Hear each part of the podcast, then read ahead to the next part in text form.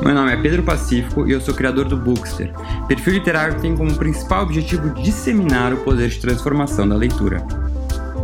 Neste podcast, eu recebo convidados plurais e com diferentes formações para compartilhar com a gente não só um pouco da sua relação com a leitura, mas também as suas próprias histórias. Histórias essas que muitas vezes deram livros ou poderiam dar. Fala galera, tudo bom? Bem-vindos a mais um episódio do podcast Daria um Livro hoje com um convidado muito especial que eu queria trazer aqui há bastante tempo para conversar com a gente, que é o Laurentino Gomes. Ah, para quem não conhece, que eu acho que é bem difícil de não conhecer, né, considerando o sucesso tremendo dos seus livros, ele é jornalista e escritor e ganhou espaço aí nas nossas estantes com o best-seller 1808, como a rainha louca, um príncipe medroso e uma corte corrupta enganaram Napoleão e mudaram a história de Portugal e do Brasil, que na chegada da corte portuguesa no país. A forma contou a história conquistou os leitores, logo após vieram os livros 1822 e 1889, e agora tá, está publicando a trilogia Escravidão, que já tem dois volumes lançados e está sendo um maior sucesso.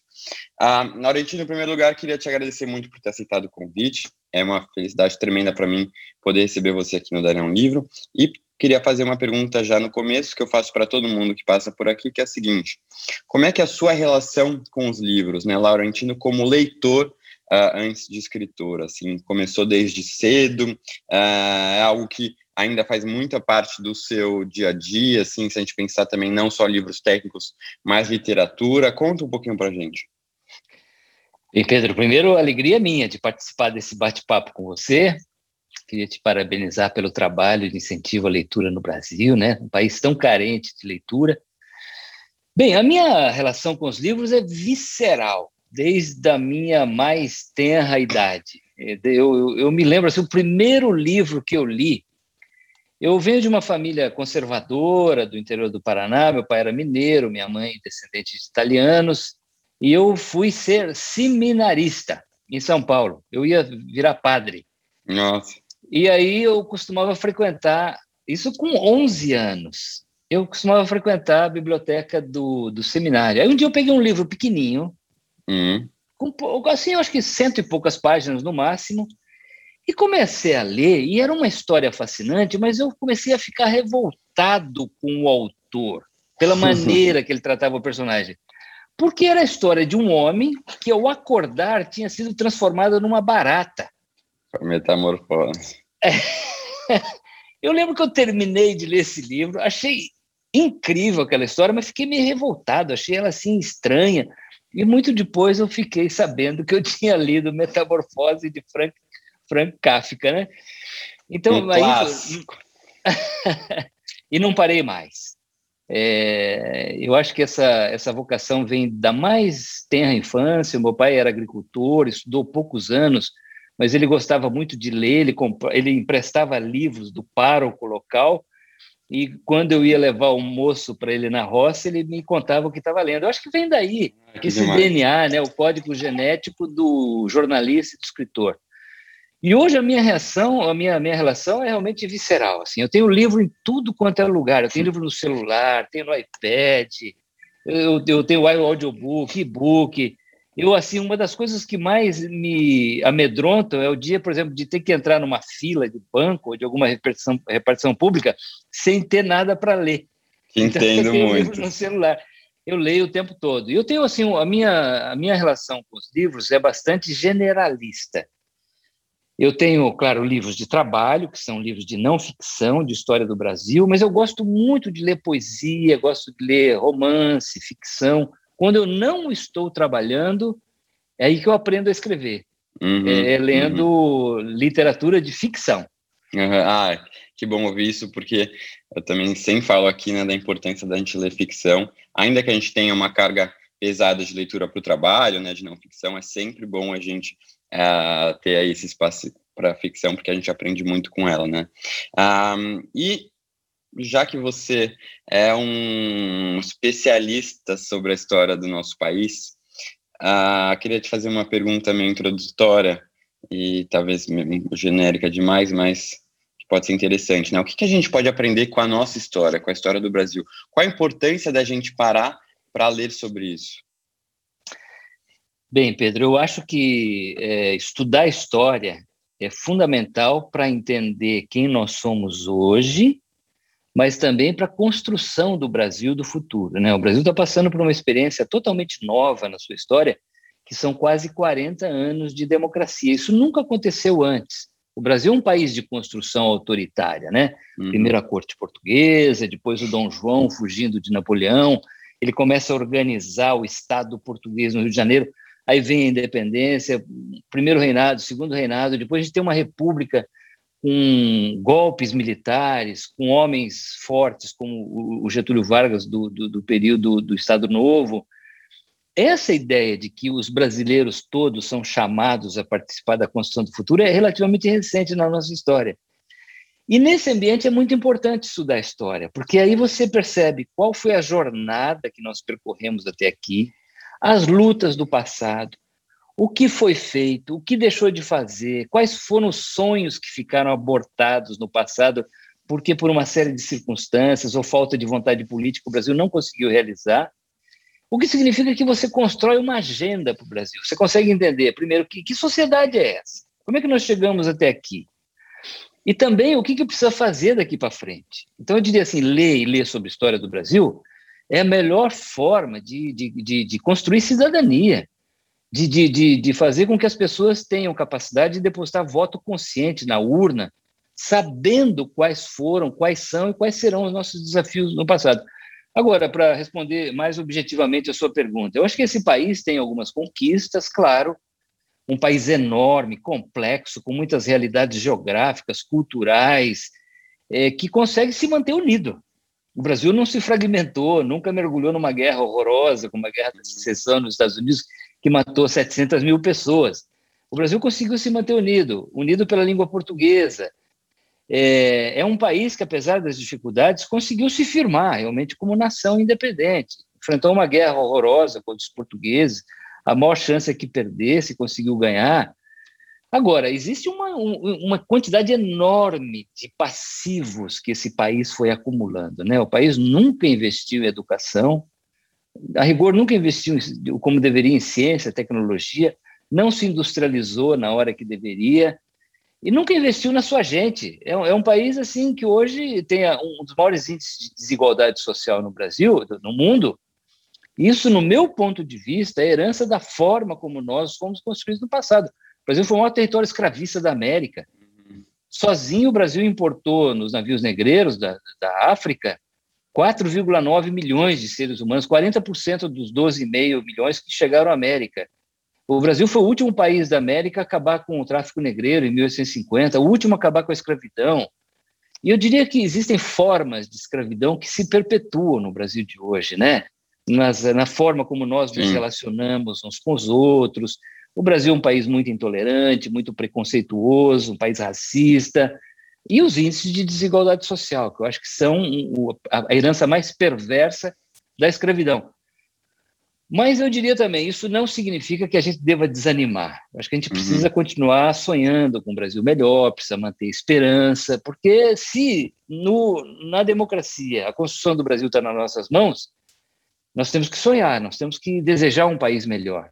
Uhum. E a construção depende do estudo de história, de olhar para o passado. Uhum. Não, é, concordo totalmente. E você começou já a falar um pouco da questão da escravidão que é algo que nos, nos seus últimos livros é, é, o foco total. Né? Eu queria primeiro saber, assim, de onde veio esse interesse em se aprofundar na escravidão, considerando que você começou né, falando mais de uma história do Brasil, assim, geral, né, analisando momentos históricos, passagens históricas e tudo que envolvia uh, esses momentos. O que te despertou para falar, não, quero me aprofundar no tema da escravidão? É, eu acredito que você amadurece como leitor e também como escritor, né? Geralmente o jovem, ao contrário do meu caso que eu citei há pouco, geralmente as pessoas começam por uma literatura muito simples, sim, por Harry sim. Potter e tal, uhum. e depois vão amadurecendo como leitores.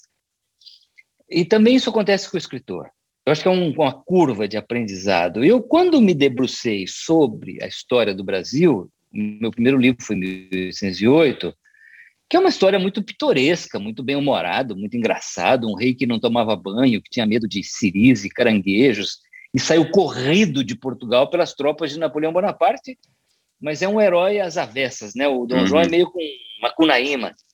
Ele, ele acaba transformando profundamente o Brasil, porque ele iniciou o processo de independência que o seu filho, Dom Pedro, concluiria em 1822. Mas é uma história, basicamente, eu diria assim, branca do Brasil. Né? Os protagonistas são homens e brancos. Isso se repete também em 1822 e 1889. Mas como eu tinha que explicar para os meus leitores que Brasil era esse que recebia a corte, que Brasil era esse que fez a independência e por que, que houve a República, por que, que o Império Brasileiro durou tanto tempo, eu precisei dar um mergulho mais profundo. E aí realmente aparece com muita força a escravidão, que eu acho que é o assunto mais importante da história do Brasil. Você não consegue entender nenhum evento da história brasileira sem estudar a escravidão. É como se fosse o motor, o fio condutor de tudo. Assim, eu vou te dar um exemplo rápido. Em 1821, 22, os brasileiros preferiam, a elite brasileira preferia manter o Reino Unido, de Brasil, Portugal e Algarve, como uhum. o, o Dom João tinha construído em 1815. Só que, segundo o Sérgio Buarque de Holanda, havia um sentimento de medo, um medo muito grande no Brasil, que serviu como amálgama para o projeto de independência. Medo, primeiro, de que houvesse uma guerra civil republicana, como estava acontecendo na América Espanhola, e o Brasil se fragmentasse. E o segundo medo, maior que o primeiro, uma guerra étnica, porque os escravos, os negros, eram maioria. E esses negros, esses homens e mulheres escravizados, imbuídos das ideias libertárias que sopravam da Revolução Francesa, da independência dos Estados Unidos, poderiam pegar em armas nessa guerra civil republicana e trucidar os brancos, que foi o que aconteceu com, no Haiti, em 1791. Na, no vácuo da Revolução Francesa, houve uma rebelião escrava e os brancos foram trucidados. Então havia um medo chamado haitiísmo. Esse medo fez com que a elite escravista brasileira fosse para um projeto conservador, rompeu os vínculos com Portugal, manteve como líder o herdeiro da coroa portuguesa, o futuro imperador Pedro II, e não mexeu em nada. Não uhum. educou as pessoas, não fez reforma agrária, principalmente não acabou com o tráfico negreiro, não acabou com a escravidão. Então, você só consegue entender o processo de independência do Brasil e por que o Brasil se manteve como monarquia, um caso único na América durante 67 anos, estudando a escravidão.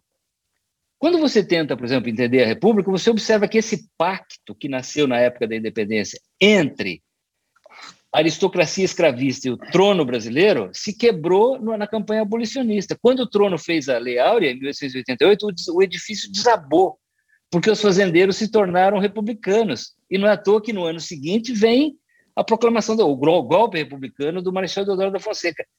Então, é muito interessante que você não uhum. consegue entender o Brasil sem observar esse fio condutor que é a escravidão. Aí eu decidi escrever, e não bastava tentar fazer, resolver num livro, né? Seria muita uhum. pretensão, uhum. eu acho que até irresponsabilidade da minha parte, tentar resolver esse assunto grande, importante e complexo no livro. Eu decidi fazer mais uma trilogia. E estou agora no segundo livro, esperando escrever o terceiro para o ano que vem. Ah, que demais. Uh, e está fazendo o maior sucesso, o livro todo mundo que lê adora. Uh, mas eu queria saber um pouquinho mais do processo, né, de estudo que está por trás desses livros. Eu acredito que tenha sido algo muito, muito intenso. Que, né, pelo que eu li, você viajou para diversos países, né, foi para diversos lugares para tentar obter né, mais informações, porque se a gente for pensar, eu imagino que a documentação disso deve ser muito pobre, né? Muito pouco deve ter documentado. Queria que você contasse um pouquinho para a gente sobre esse processo, né, de pesquisa, assim, e se teve algum momento que, que mais te marcou uh, nessas visitas que você fez. É, sim, eu, eu sou um jornalista, né? Então eu, eu, eu leio muito, frequento bibliotecas, compro livro, compro livro em sebo, visito museus, ou seja, eu bebo no que os historiadores já escreveram sobre uhum. esse assunto. Né? O Brasil tem uma produção que a gente chama de produção historiográfica muito importante na área da escravidão. Embora tenha o mito de que o Rui Barbosa teria destruído os documentos da escravidão, não é verdade. Ele destruiu apenas uma parte, que era a documentação da alfândega, onde se recolhiam os impostos de compra e venda de escravos no Rio de Janeiro.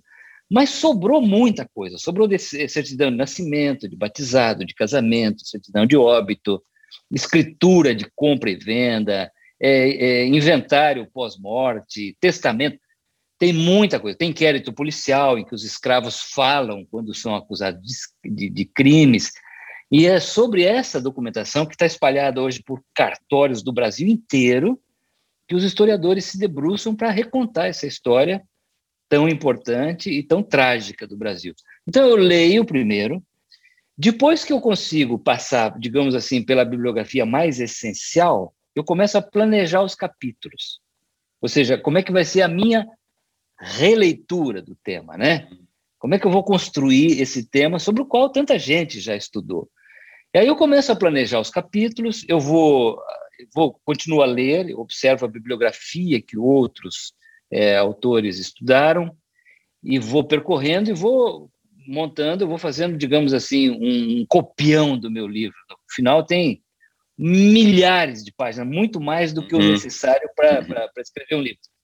Mas, em seguida, eu boto o pé na estrada, eu vou fazer reportagem. Então, eu começo a observar os locais em que as coisas aconteceram, porque, curiosamente, tem muita informação lá.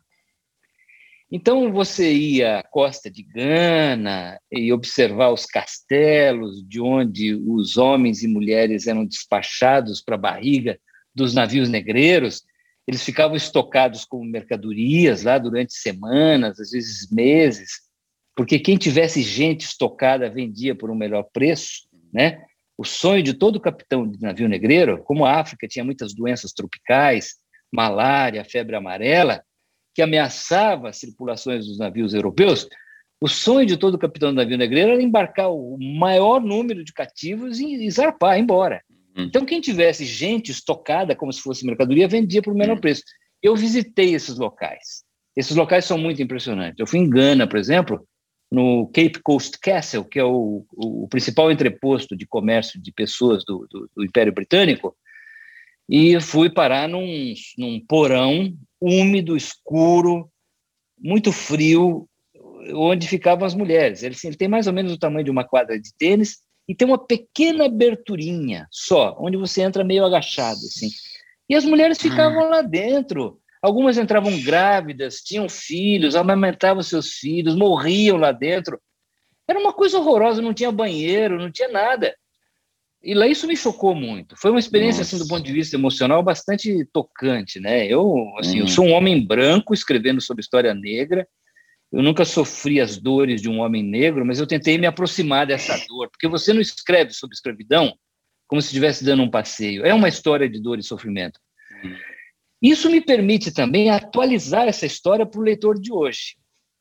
Então, para esse segundo volume, eu fui, por exemplo, eu, eu acompanhei um ritual de candomblé num terreiro, em Cachoeira, na Bahia, o que para mim foi uma experiência muito bonita, uma experiência assim transformadora.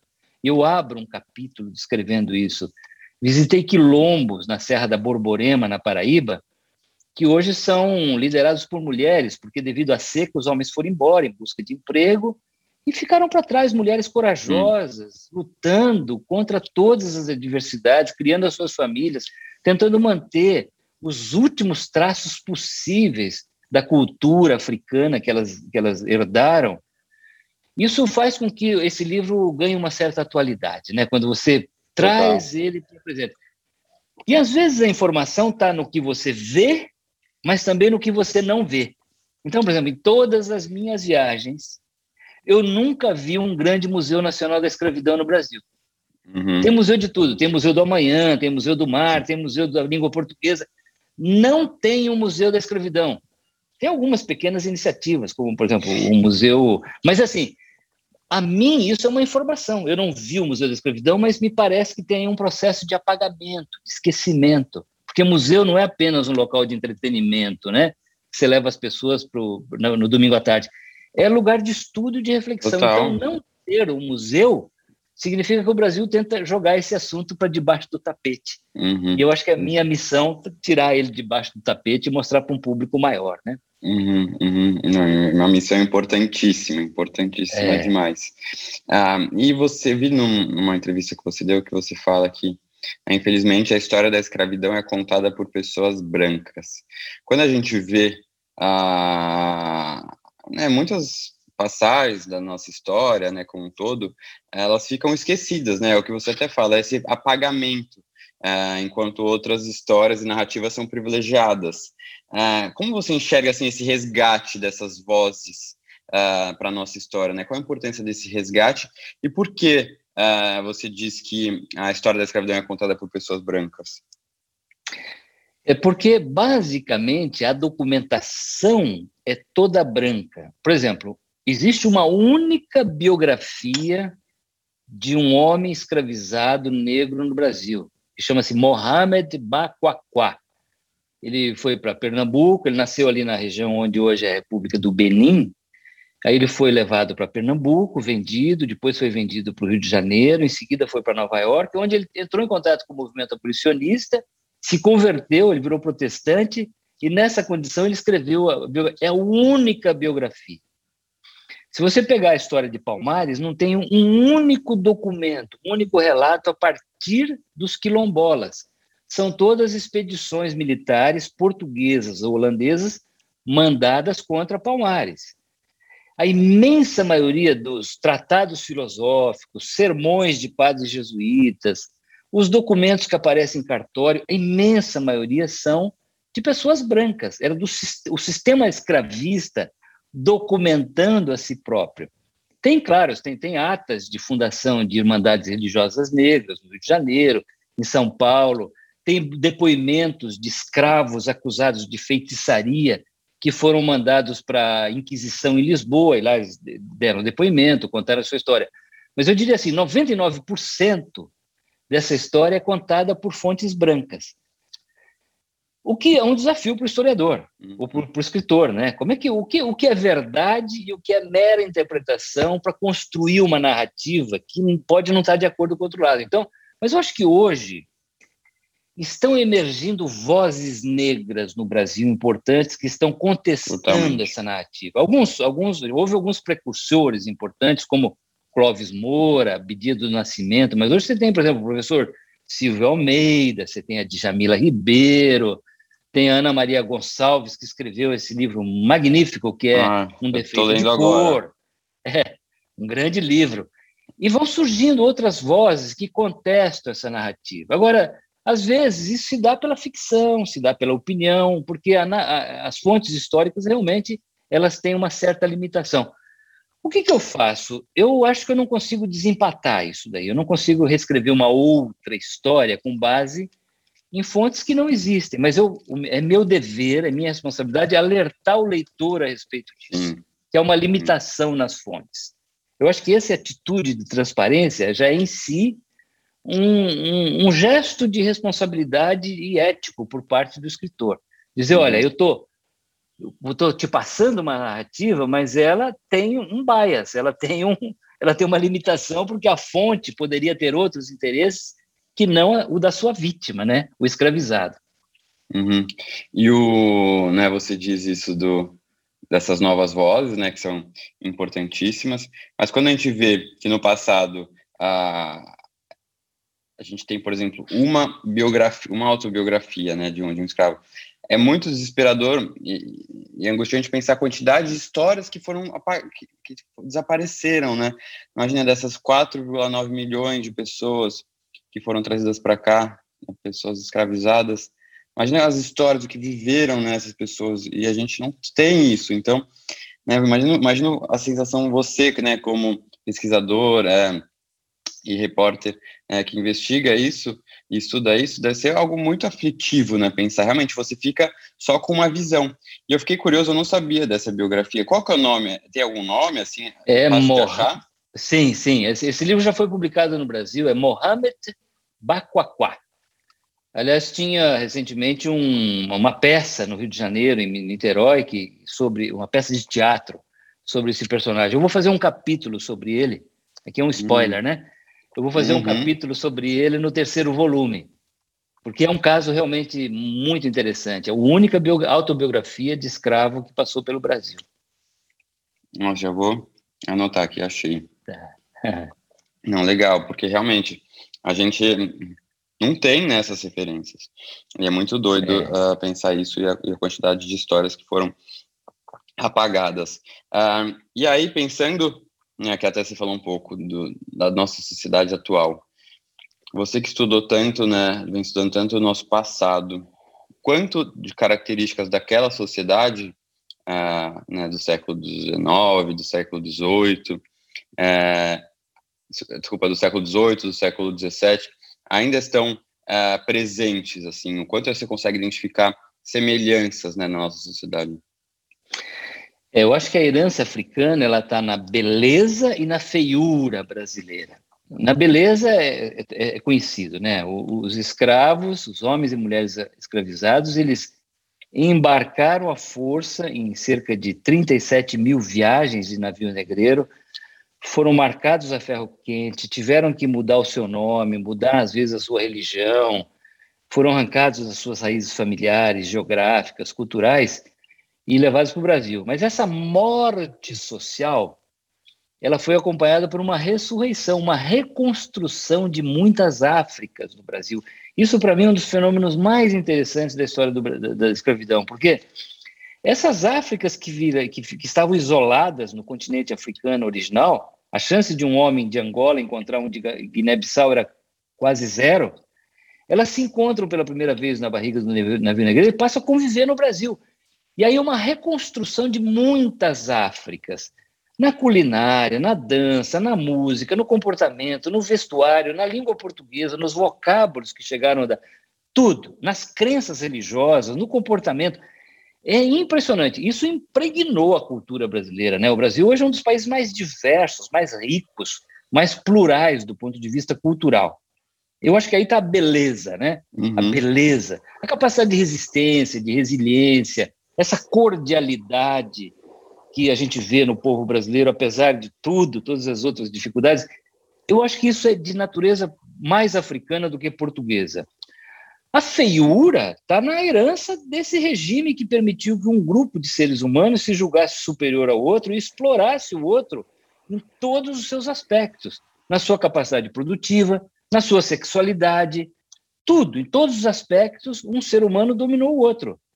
Isso distorceu a maneira como o Brasil poderia ter se constituído, porque eu acho que nós criamos no Brasil, em, em razão da escravidão, uma sociedade de castas. Não é uma sociedade formal, como na Índia, mas nós temos uma sociedade de castas. O Brasil é um dos países mais segregados do mundo. Ele está segregado na geografia. Você chega no Rio de Janeiro e olha lá quem mora onde. Quem mora nos chamados bairros nobres, uhum. quem mora naqueles morros abandonados pelo Estado, sem nenhuma condição de vida. A população descendente de colonizadores europeus é a população descendente de africanos. É um país segregado na paisagem, na geografia. E é um país segregado nos números. Qualquer critério que você queira medir o Brasil, por renda, moradia, educação, saúde, saneamento, os melhores empregos, os melhores postos na administração pública e privada, há um abismo entre o Brasil branco e o Brasil negro. Essa feiura brasileira, que eu acho que é o principal desafio estratégico do Brasil no século XXI, que é a desigualdade social, é herança da escravidão. E também o racismo. Né? Eu acho que no passado nós criamos alguns mitos a respeito de nós mesmos, como, por exemplo, se o Brasil seria uma grande democracia racial. Né? Nós teríamos nos misturado rapidamente pela miscigenação e hoje nós seríamos todos amigões uns dos outros, o Brasil seria um país tolerante, um país lindamente tolerante. Não é verdade. Quando você observa todos os dias, o Brasil é um país profundamente racista, intolerante. Então eu diria que isso, essa feiura, ela é herdeira. Então assim, eu acho que a escravidão ela é um assunto urgente, presente, visível hoje no Brasil.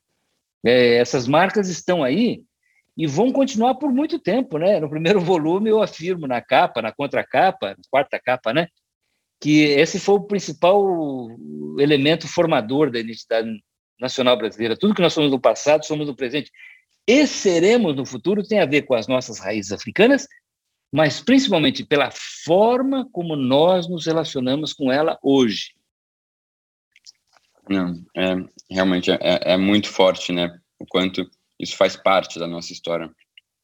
E, ao mesmo tempo, o quanto isso ainda faz parte, né? E ainda está é. na nossa sociedade. Um, E aí, pensando na nossa sociedade atual, né, e, e como responsável pelo que aconteceu é, né, durante a escravidão, período da escravidão, qual que você acha que é a importância de políticas públicas, né, afirmativas, inclusivas, é, para tentar de alguma forma reparar esse passado tão violento e discriminatório? É, Pedro, eu acho que assim, mais do que uma reparação, a gente tem que encarar isso como um investimento no futuro do Brasil. Assim, do ponto de vista financeiro, essa é uma dívida que não se paga. Infelizmente, não. Não adianta você pegar um caminhão de dinheiro, e dinheiro é o que não falta no mundo hoje, especialmente daqueles que escravizaram. Uhum. Não adianta você pegar e falar, agora eu vou pagar a minha dívida com você. E continua sendo preconceituoso, continua sendo intolerante, continua não dando oportunidades, continua tendo tratamentos diferenciados na hora de contratar um funcionário, em razão da cor da pele. Essa dívida não se paga. Agora, é importante que o Brasil promova políticas públicas para que isto seja um investimento no futuro, porque enquanto o Brasil não der oportunidades à imensa maioria da sua população de se realizar plenamente como seres humanos, eu fico me perguntando quantos maestros, quantos compositores, quantos médicos, quantos jornalistas, quantos políticas, lideranças políticas, empresariais, quantos ministros estão hoje nas ruas de Salvador, de Rio de Janeiro, vivendo no limite da sobrevivência e nunca vão revelar os seus talentos, porque não tiveram oportunidades desde a mais tenra infância, oportunidade de educação, de saúde, de, de moradia. Como essa sociedade do século XXI é a sociedade da tecnologia e do conhecimento, portanto, do capital humano, um Brasil que não investe na sua gente, um Brasil que não faz essa segunda abolição que ficou abortada no século XIX, é um país que não vai para lugar nenhum. Então, assim, eu acho que se a gente encarar como um investimento no futuro, que é combater a desigualdade social, dar oportunidades a todos os brasileiros, é mais fácil de resolver isso do que se encarar apenas como uma dívida histórica a ser paga mediante uma operação contábil. Como é que a gente paga? Eu acho que primeiro, como é que a gente resolve isso, né? Primeiro, tem que estudar, tem que refletir, tem que tirar esses mitos, esses auto-enganos que temos pela frente de que nós somos uma democracia racial. Isso só complica a solução e entender que existem políticas públicas. Eu, por exemplo, sou a favor do regime de cotas. Primeiro que ele funciona, as uhum. estatísticas têm demonstrado que tem aumentado o número de mestres, doutores, professores é, no ensino superior, tem aumentado o número de profissionais qualificados negros e mestiços e pardos no Brasil. Isso é resultado da política de cotas. Mas ela também tem o seu caráter simbólico, porque é a primeira vez que esse Brasil, que abandonou a sua população africana à própria sorte, em 1888, adota alguma política pública para tentar enfrentar o problema. Então ela tem que. Agora, eu acho que política de cotas ela é paliativo, né? Ela tenta é, é, consertar no meio o problema que está lá no início. Uhum. É, assim, a gente não pode ter política de cotas daqui a mil anos. Isso significa que o Brasil continua negando oportunidade a todos os brasileiros logo no começo da vida. Então, ela é, eu acho que é uma coisa temporária, ela dá resultado, ela merece o nosso apoio, mas eu diria assim, as verdadeiras políticas públicas que funcionam são aquelas mais estruturais, de realmente dar oportunidade a, a todos os brasileiros, independente da cor da pele. Uhum, uhum. E agora, voltando um pouquinho para o tema dos livros, mesmo Laurentino como leitor. Conta um pouquinho para a gente, Laurentino, assim, você já falou do Metamorfose, né, como primeiro livro, é. mas que livros te marcaram muito é, na sua vida, assim, que, principalmente literatura?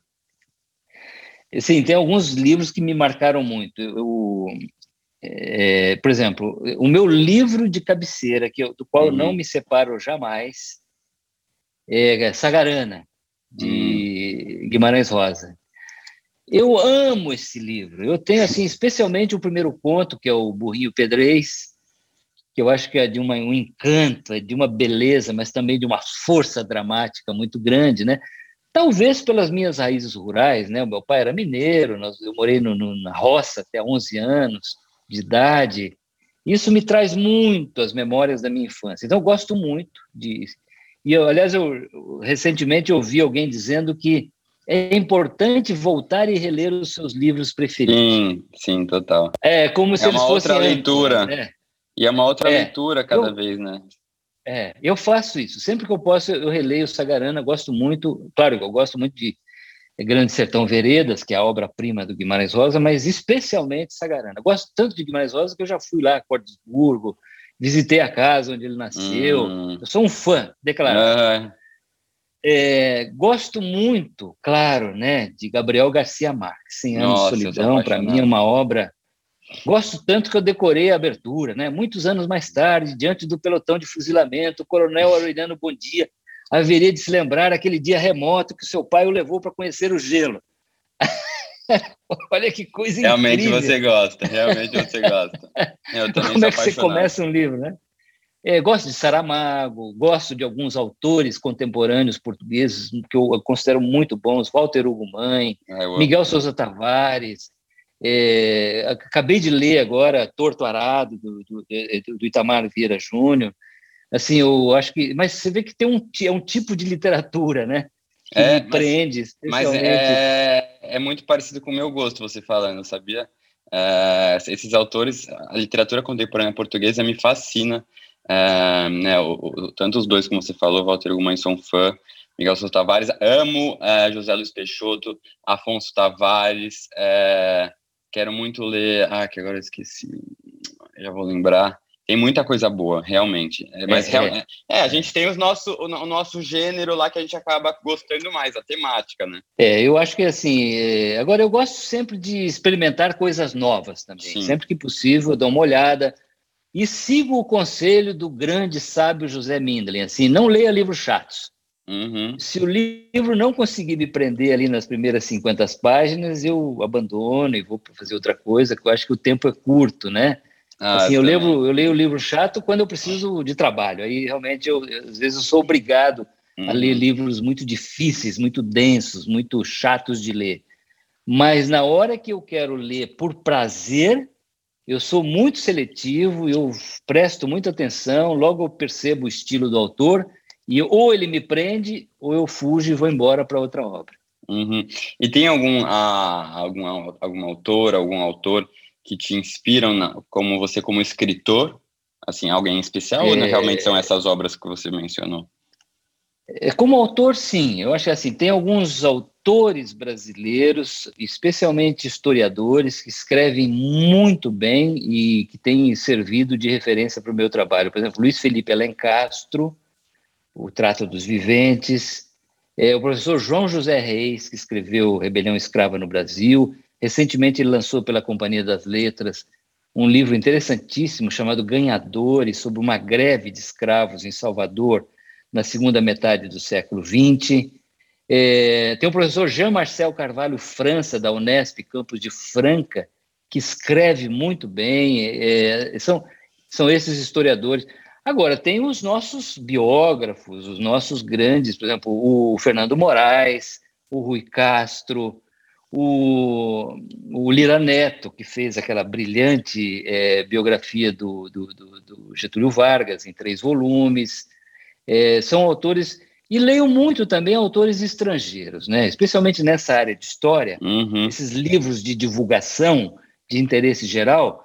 Os americanos, os ingleses, os franceses são muito bons nesse tipo de, de livro. Então, eu leio, observo o estilo com muita atenção e sempre que possível eu adoto aquilo uhum. que me é útil no meu trabalho também. Uhum.